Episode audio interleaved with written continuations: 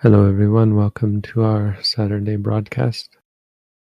As usual, we will be answering questions on meditation practice in our tradition and related Buddhist topics. So, to get started, as usual, we will take 15 minutes to do silent meditation.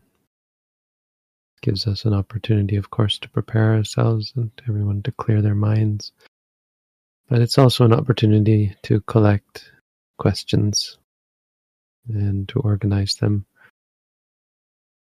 So if you have questions, feel free to post them in the chat at any time. Once you've done that, just join us in silent meditation, and at 15 minutes after the hour, we'll come back and begin to answer whatever questions there are.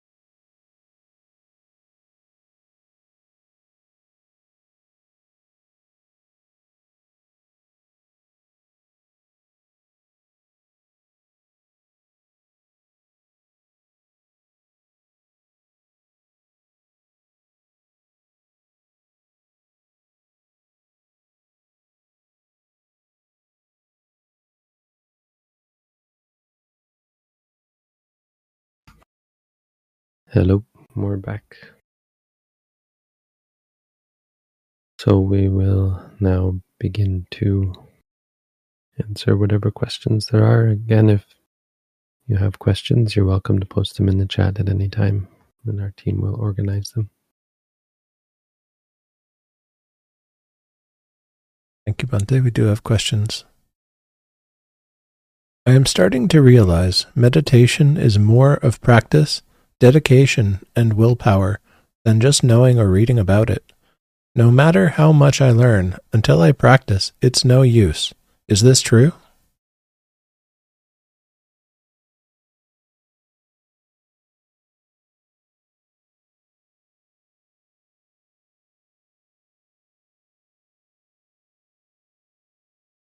Yes, basically that's true.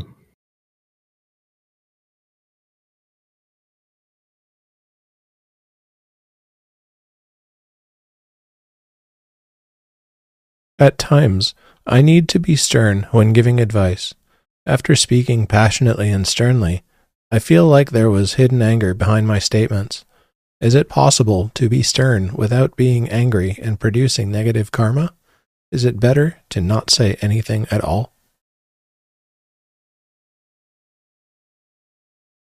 Well, if you're if if the options are be angry or not saying anything at all, then not saying anything at all is a better option. But it is possible to be stern without being angry. Mainly takes mindfulness. It's not just anger, you know. Um, being stern usually involves some sort of ego, like you're trying to control another person. There's an attachment to self as being um, having a right to control the other person.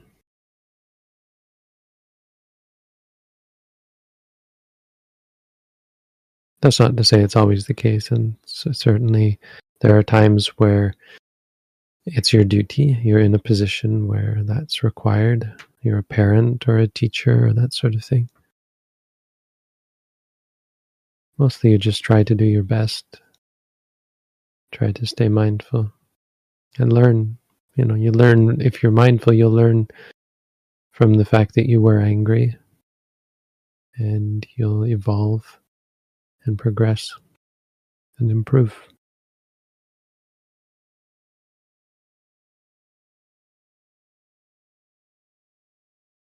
My father is disrespectful of women in general, but acts loving and supportive toward me and my sister though he enforces traditional gender roles in our household. When we attempt to modernize his perspective, he doesn't change. I find this to be an emotionally draining environment for me. Advice? Well, an environment cannot be emotionally draining. And, as, and emotions aren't like, of course, like a fluid that can be drained from you. Um, tiresome, of course, you get tired, but emotions make you tired. It's not the environment that's the problem, it's the reactions, the judgments, which I mean is is easy to say. But you will always in any situation, not even referring back to the specifics of your situation, but you'll always find it more beneficial, more wholesome, more helpful to free yourself from the reactivity. It's i mean emotions are not some complex thing. There's there's disliking or there's wanting or there's liking. It's usually those there's worry and doubt and fear and all those things but they're all pretty simple and pretty easily recognizable. So uh, another important part of it is not to make a narrative out of it. Like even the words emotionally draining is a bit of a narrative you're you're painting a picture instead of uh, observing what's actually there.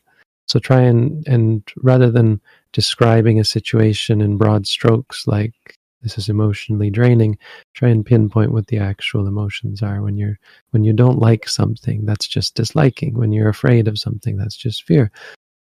When you're uh, frustrated, when you're uh, when you want things to be a certain way, or even when you like things, because suppose we have an alternative experience that's better and we like it. Well, it's not that um, better situations aren't better, it's that the liking will make it even more triggering when bad things happen. So, in order to weather all sorts of situations, you have to be free from the partialities. I mean, you have to be mindful, basically.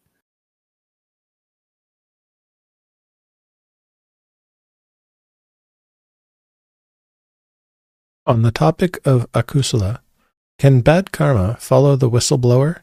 Is there a difference if a whistleblower's intentions come from metta? How does one who is following the Dhamma do in this case? Does one accept and allow the abuse as part of karma? How can one help along the way so one can achieve Nibbana as quickly as possible?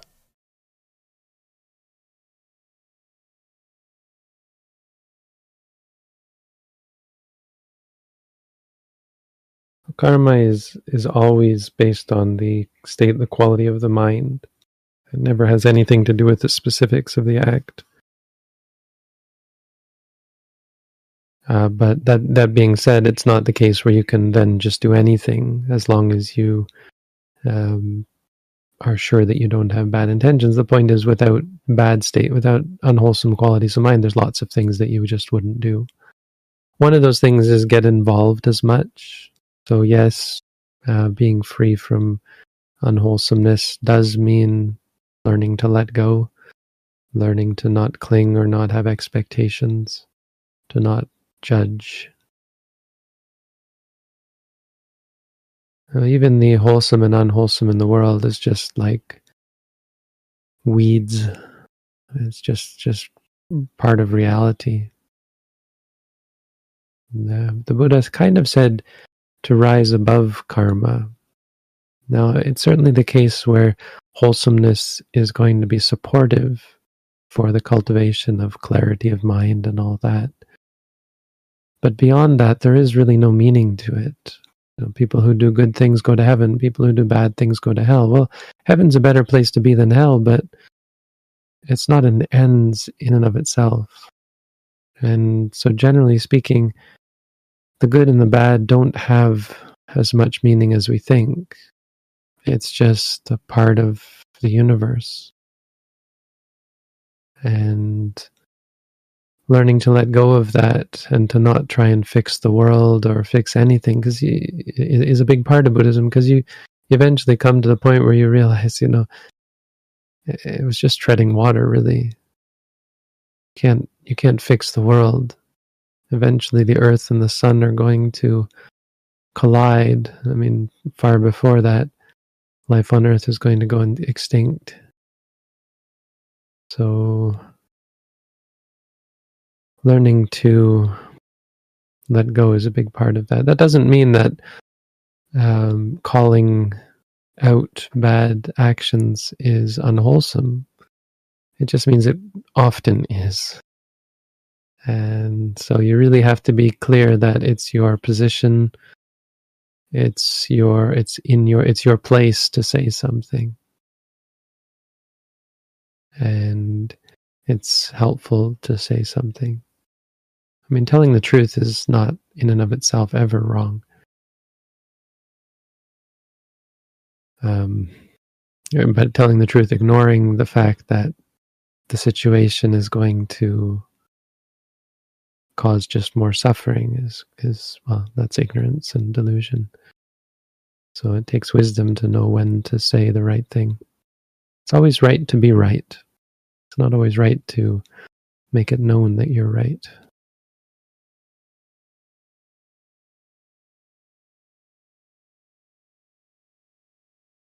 What should be our motivation to meditate? I am in a phase of grief right now and I feel I meditate to get over it. But after that, how should I motivate myself to be constant in practice? Well, I think the best motivation is the clarity that it brings. Because when you're not mindful, there's a lot of cloudiness, lack of clarity in the mind. Mind is cloudy, deluded, um, and of course, subject to lots of greed and anger. So, you don't need any you shouldn't need anything beyond the clarity. It's always the best way to look at practice not thinking about what it might bring in the future or waiting for some results from the practice. Those results are never going to satisfy you. They're, they're never going to make you uh, stick to the meditation. What really makes you stick to it is appreciating it for itself. That as a state of mind it's really far superior than the alternative muddling through life without any with uh, kind of like a zombie without without actually being present. Just try and learn to appreciate the what, what the quality of mind is. I mean that takes time to really get get a feel for what it means to be mindful but not as much time as actually uh, verifying any any results uh, the impact on your life and so on so try and do your best to just discard what uh, what what it, what it brings. Don't don't focus on what meditation brings. Focus on it for itself. It's much more sustainable. And of course, if you do that, wow, your meditation will be great and lots and lots of good results will come. Just don't fall into the trap of fixating on those results.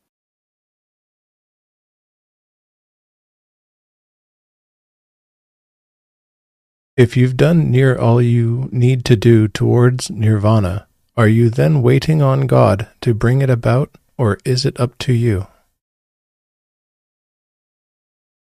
What?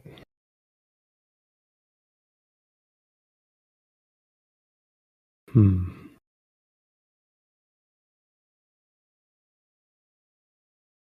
Yeah, I wouldn't. Um, I think there's a sort of a fundamental lack of understanding of the words that that you're using in in the context of what we do. So i would maybe take a better look at our um our religion our practice our tradition. You know read our at home read, read our how to meditate booklet. Maybe sign up for the at home course if you want to learn about what we do.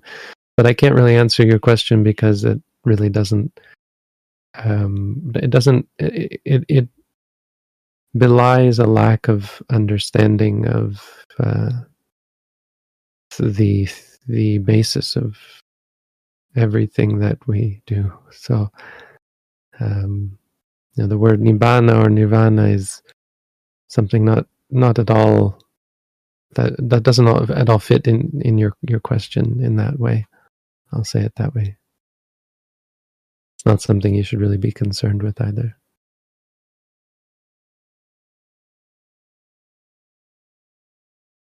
Can anyone follow the Patimokkha and don robes to go for alms and live the Dhamma? Or is formal ordination and training considered necessary before venturing out in solitude? If you do that, just put on robes and follow the Patimokkha and go for alms and live the Dhamma, you're actually considered um, a, a fake. You're considered to be pretending to be a monk, pretending to be ordained, and it's considered to be very bad karma. So I 100% would not recommend such a course of action. It's considered to be highly unwholesome. I mean, I think you could ignorantly do it thinking that there was nothing wrong with it um, and and as uh, really as long as you're clear that you're not actually a Buddhist monk, it's probably technically uh, not wrong. But you have to be clear that you're not following the Buddhist religion in in terms of the uh, path to donning those robes, following the Patimokkha, and going for alms because of course anyone can become a beggar and and go well or, or become homeless and follow whatever rules they want and go for alms. But if you start pretending or assuming that you're somehow the same then you've skipped a very important step and that's the actual ordination which unfortunately is an important part of the uh, the, the course. You, you can't skip that. And it's it's it's wrong to do so so yes, formal ordination um, is absolutely 100% uh, necessary and and what's the word? What's better than necessary? I mean it's uh, essential. You would be considered to be fake and pretending and that's of course very bad to do.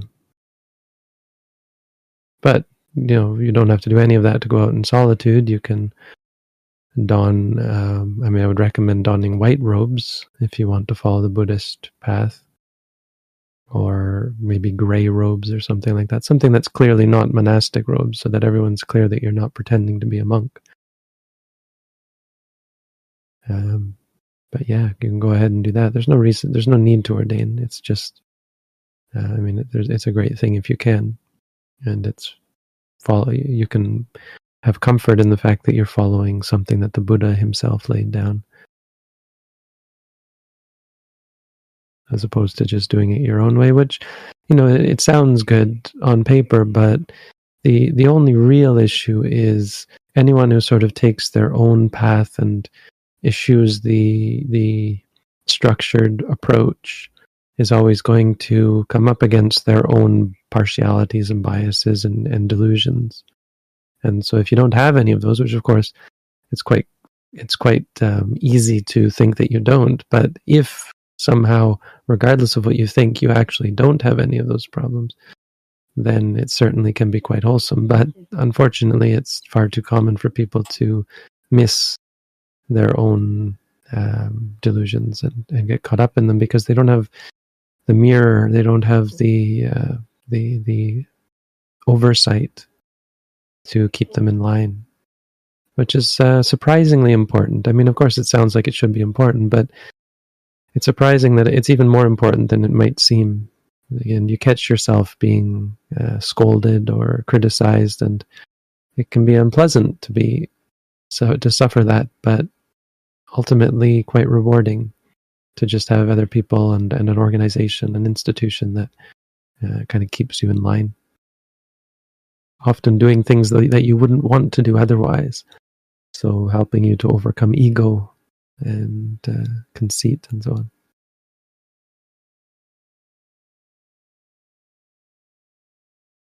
What is the difference between renunciation and non attachment? Which one is the best to practice among the two?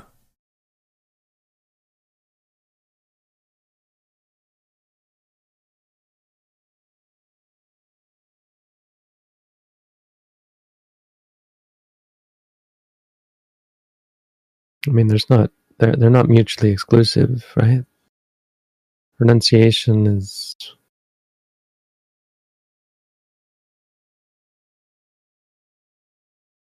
renunciation is more of an act, and non-attachment is more of a state of mind. But you can't really have one truly without the other. You can't truly renounce something if you're attached to it. Renunciation comes from non-attachment and also leads to non-attachment, depending how you look at it. And they're not they're not probably in the same category. They're they're different types of thing.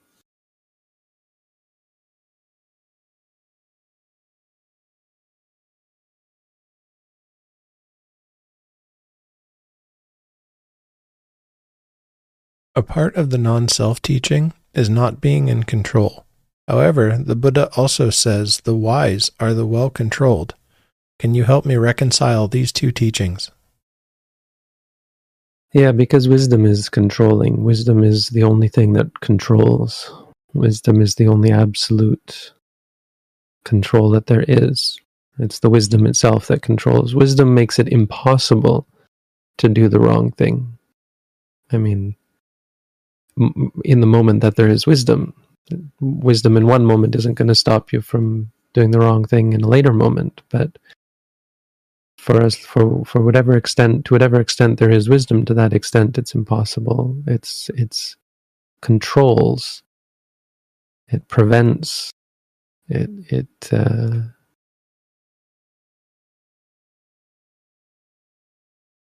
it uh, keeps out the possibility keeps away the possibility of doing the wrong thing, uh, having having unwholesome states of mind. and and moreover, there is a sort of super mundane wisdom or ultimate wisdom where one has experienced cessation of suffering that is then um, stable and lasting such that it makes it impossible for certain unwholesomeness to arise in the future and eventually any unwholesomeness to arise in the future. So it, it looks like control but what's actually controlling is the wisdom controlling the situation is the wisdom not the will or the the ego the being. It's not the being who is controlling there i mean there the, the being is not a thing that you can come across.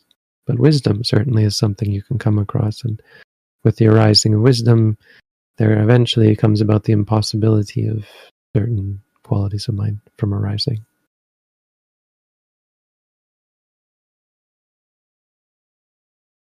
In Theravada, are there six or eight types of consciousness? The formless consciousness slash pure awareness, eighth, has no object. It is awareness of awareness. If we experience this, do we note knowing? Are there six or eight types of consciousness? I don't, I'm trying to think what you mean. So there's six types of consciousness in terms of the six senses. That's a very sort of um, core Buddhist um, enumeration. So there's eye consciousness, ear consciousness, nose consciousness, tongue consciousness, body consciousness, and mind consciousness. So mind consciousness is called mind consciousness because the object that it takes is the mind itself. So it takes a, a thought as an object or an idea as an object. It's not that's not something mysterious or or or hard to understand, it's it's common. Anytime you think of something, that's called mind consciousness because the object is mental. Uh, but that's six, eight types. It sounds like you're talking about when you say formless consciousness. Um, but I don't know pure awareness. The eight types of there are eight types of jhana consciousnesses because there are eight types of jhana and four of them are formless. And the eighth of the four does still take an object. Its object is neither perception nor non perception, which is admittedly hard to understand, but it's only because, I mean, it's just, it's actually not that complex. It's just you get to the point where you're kind of um, issuing any object for a kind of a state of having an object, but um, the object being kind of not it's it's it's not nothing nor not nothing. I mean, it's just a state that you've just kind of almost tied yourself in knots. Um, but there's still an object. Uh, the object is, I think, considered to be meant. I mean, it's formless, so the object would be mental. But it's it's the state of neither perception nor non-perception. It's just a weird name, but that's not formal. That's not pure awareness. Um, there's no such thing as something that a consciousness that has no object. That would not be consciousness. You're conscious of there, there's consciousness of something. Consciousness has a an object. Otherwise, what does it even mean? I mean, I get that you have the idea of there just being awareness, but that awareness is uh, a thing that has an object. I mean, it has that state of existence as an object. You know, you're aware that you're aware when you when you become aware that oh, I'm I'm aware. That's uh, awareness of the state of consciousness. It's awareness of the state of being. But yes, um, I mean that's all really theoretical and not very practical. And so the short answer is yes, no, knowing, knowing, and that's really good. Or aware. In English, we say knowing, but it's weird if you think of knowing as like knowing a thing, knowing a concept. Aware, aware is probably more, um, more accurate. Just say aware, aware, but knowing is fine. It's not like the words are all that important. Just it's not important which words. Just aware, aware, or knowing, knowing is fine.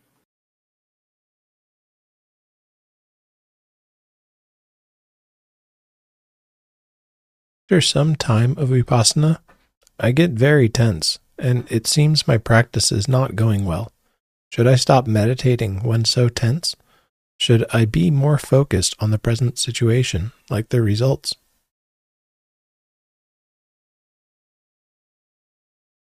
So, getting very tense is not a sign that your practice is not going well.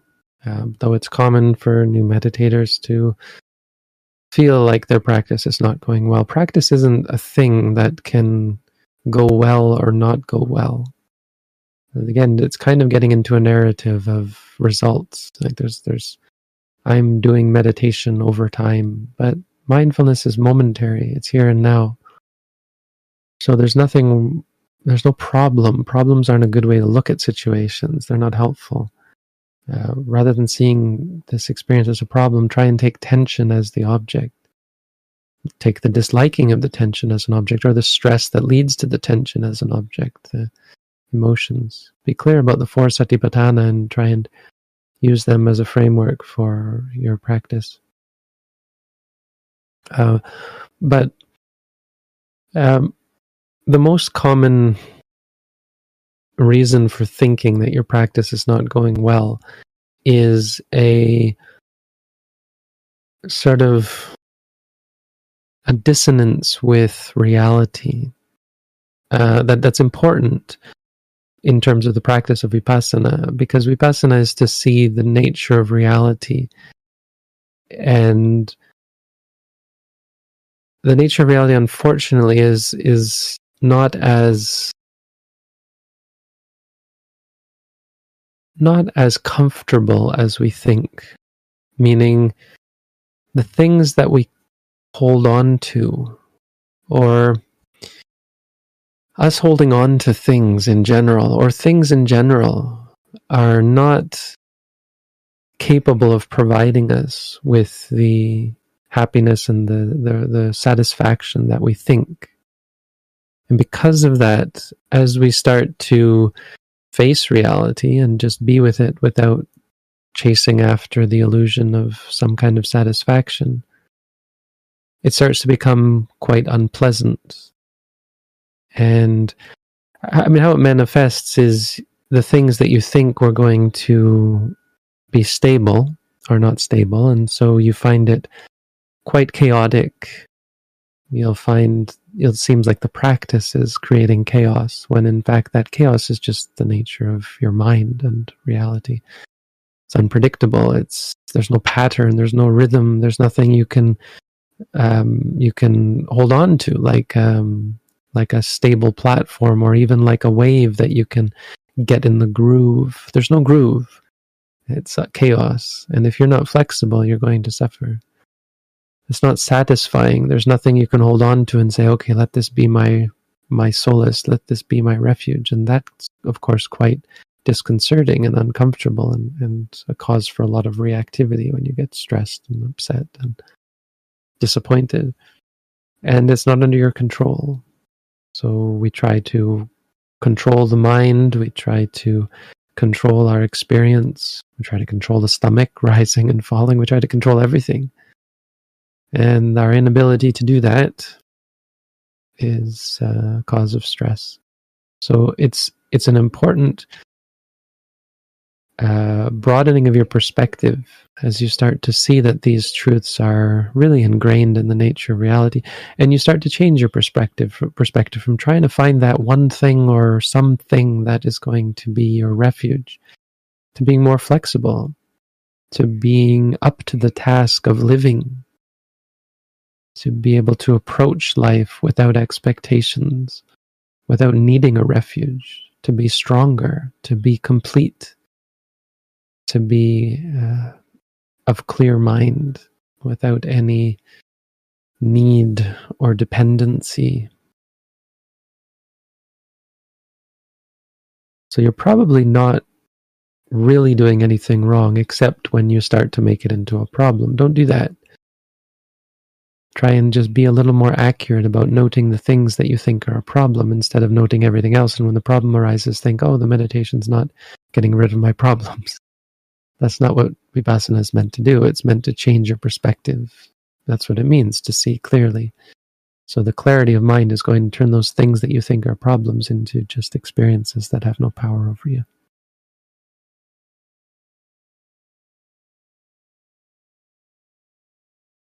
How do I handle being in a loop of thinking and unsure in meditation when I'm aware I don't have tangible evidence or elements of Buddhism, such as rebirth and nirvana? I feel it holds me back. Being in a loop is a sign of non self, that you're not in control. You can't get out of the loop, though you might want to. What you have to do is start to see that being in such a loop is not the problem that you might think it is to be fixed. How you handle it is being mindful of it. When you're unsure, just note unsure, unsure, and that's not to make it go away.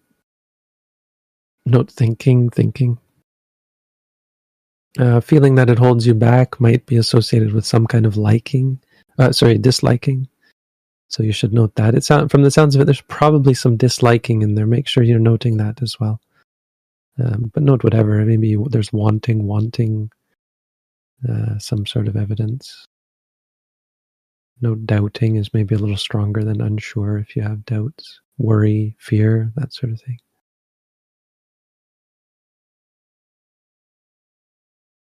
How do you stop voluntary control of breathing when doing breath meditation?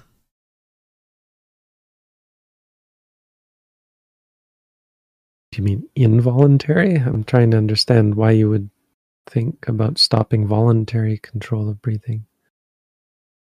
Just voluntary means you're doing it, so don't do it. Involuntary is much more of a uh, an issue. It seems to be a problem, right? When you you can't stop yourself from controlling, but it's just such a funny thing. I mean, the great thing about it is you're seeing that you're not in control. It's not actual control if it were actual control, then you could stop it, right? That's the meaning of control is being able to to being in control, but you're not in control of the controlling. So it's not in fact controlling, it's a stressing or a tension. So you have to note it more accurately. Uh, note the tension, note the stress, and of course note the emotions surrounding it. Wanting, liking, or disliking.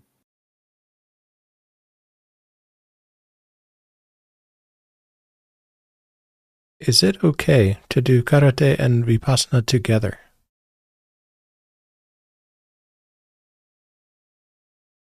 So karate is just movements of the body and body and all of those movements can be objects of mindfulness. So be clear that when we talk about vipassana, we really mean mindfulness. Vipassana is not something you do. We call it vipassana, but what you're actually doing is mindfulness. So we often call, and, and I really emphasize the importance of calling what we do satipatthana vipassana, with much more emphasis on the satipatthana side, to be honest. When you're talking about what we do, vipassana is the result of what we do more than what we do. Okay? So if you were to ask it, is it okay to do karate and mindfulness together? It might make a little more sense to you. Because can you be mindful when you're doing karate? Absolutely. And anytime that you're mindful, there's the growth of clarity of mind. What what does come about in certain things like like let's say Tai Chi, and I'm not really down on Tai Chi or yoga, um, is you you have to be careful of the uh, sensuality of it because there can be atta- there can arise the attachment the liking and the disliking. I'm not saying that it's necessarily because because those things can also of course be very neutral and objective but they can also be very calming and you just hold on to the calm and you enjoy it and so on and you're not very mindful so just make sure that you're clear about the uh, the mindfulness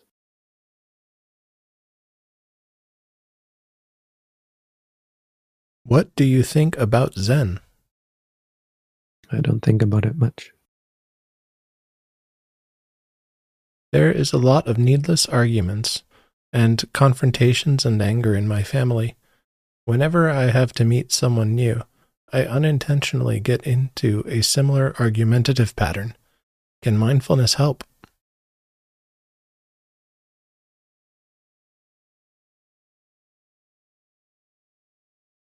Absolutely. Yes. Try it for yourself. It sounds like you might not have done our at home course, so why not start? What's stopping you? Give it a try. It's free. We don't we're not in in any of this for the money, so it's all there for you to try. You get to meet once a week, but you have to put in the work find the answer for yourself. You don't have to trust anybody.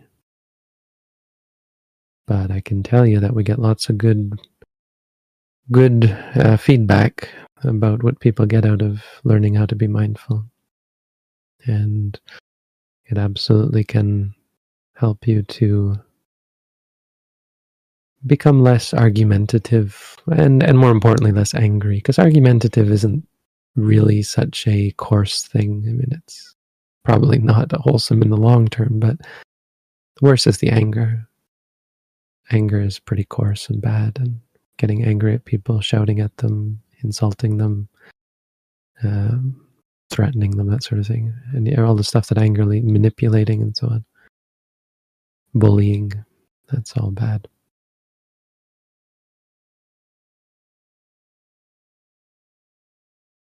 I have been wishing to be a monk. I am also afraid that I will be receiving donations by the lay people, and I will owe them. Please clarify this. Right. So, um, and this also goes for anybody who, who, who, for the idea of pretending to be a monk that we were talking about earlier. So there are four categories of people who put on the robes, who, who sorry, who receive um, donations as a Buddhist monk.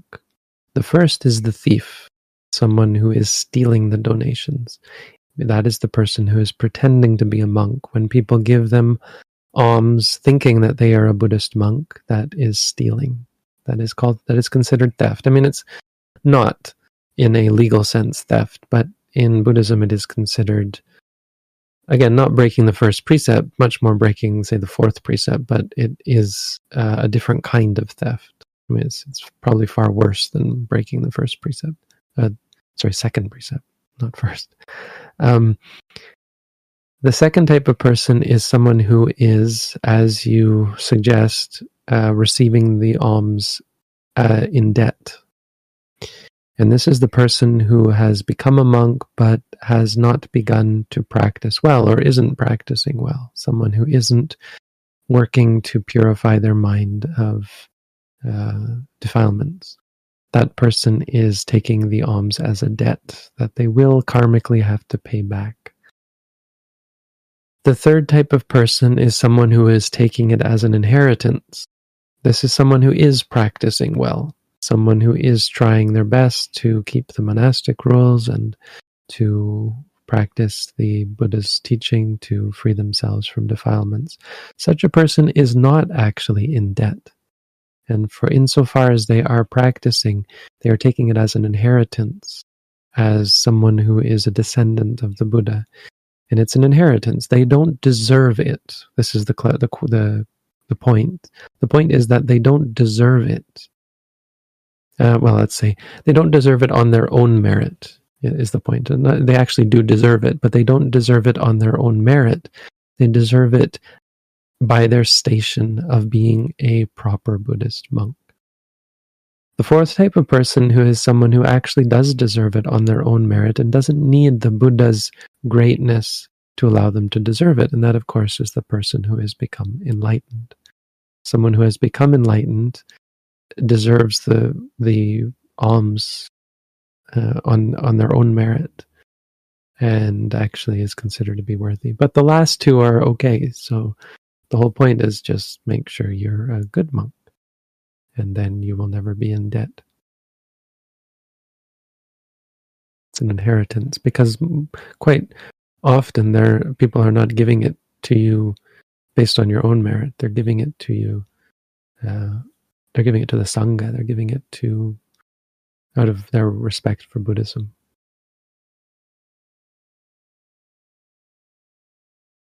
Buddha describes anger as having a honeyed tip or crest and a poison root. What is it about anger and other negative mind states that can seem alluring for the mind to grab onto and proliferate?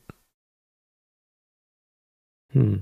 I don't think that's accurate. I'm. I don't know that I remember the Buddha actually saying such a thing, but the things that he said like that are much more relating to greed. Greed has a honeyed tip and a poisoned root.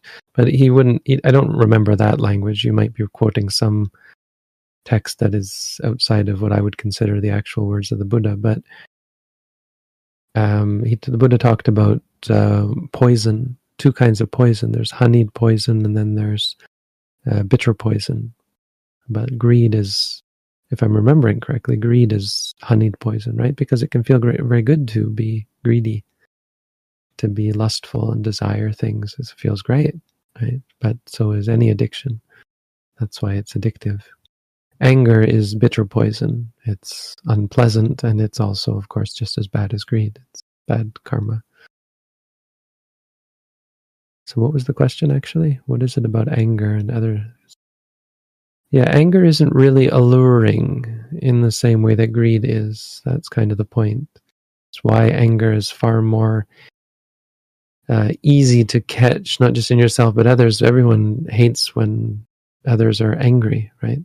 But when people are greedy, it's less. Yes, if they're greedy towards you, then that's bad. But we often encourage greed in our society, right? And we appreciate it. We love to see other people enjoying themselves, uh, that sort of thing. So why do people people hold on to anger? Out of um, well, there's there's different reasons because it can be because of delusion, but primarily I would say still because of greed, because of uh, attachment. You want things to be a certain way, they aren't that way, and so that leads to anger. We don't really like to be angry. It's not enjoyable.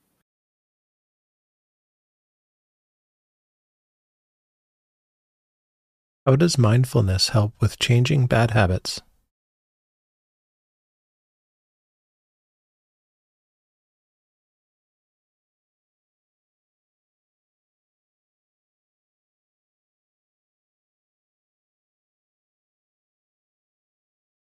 Well, um, I could tell you.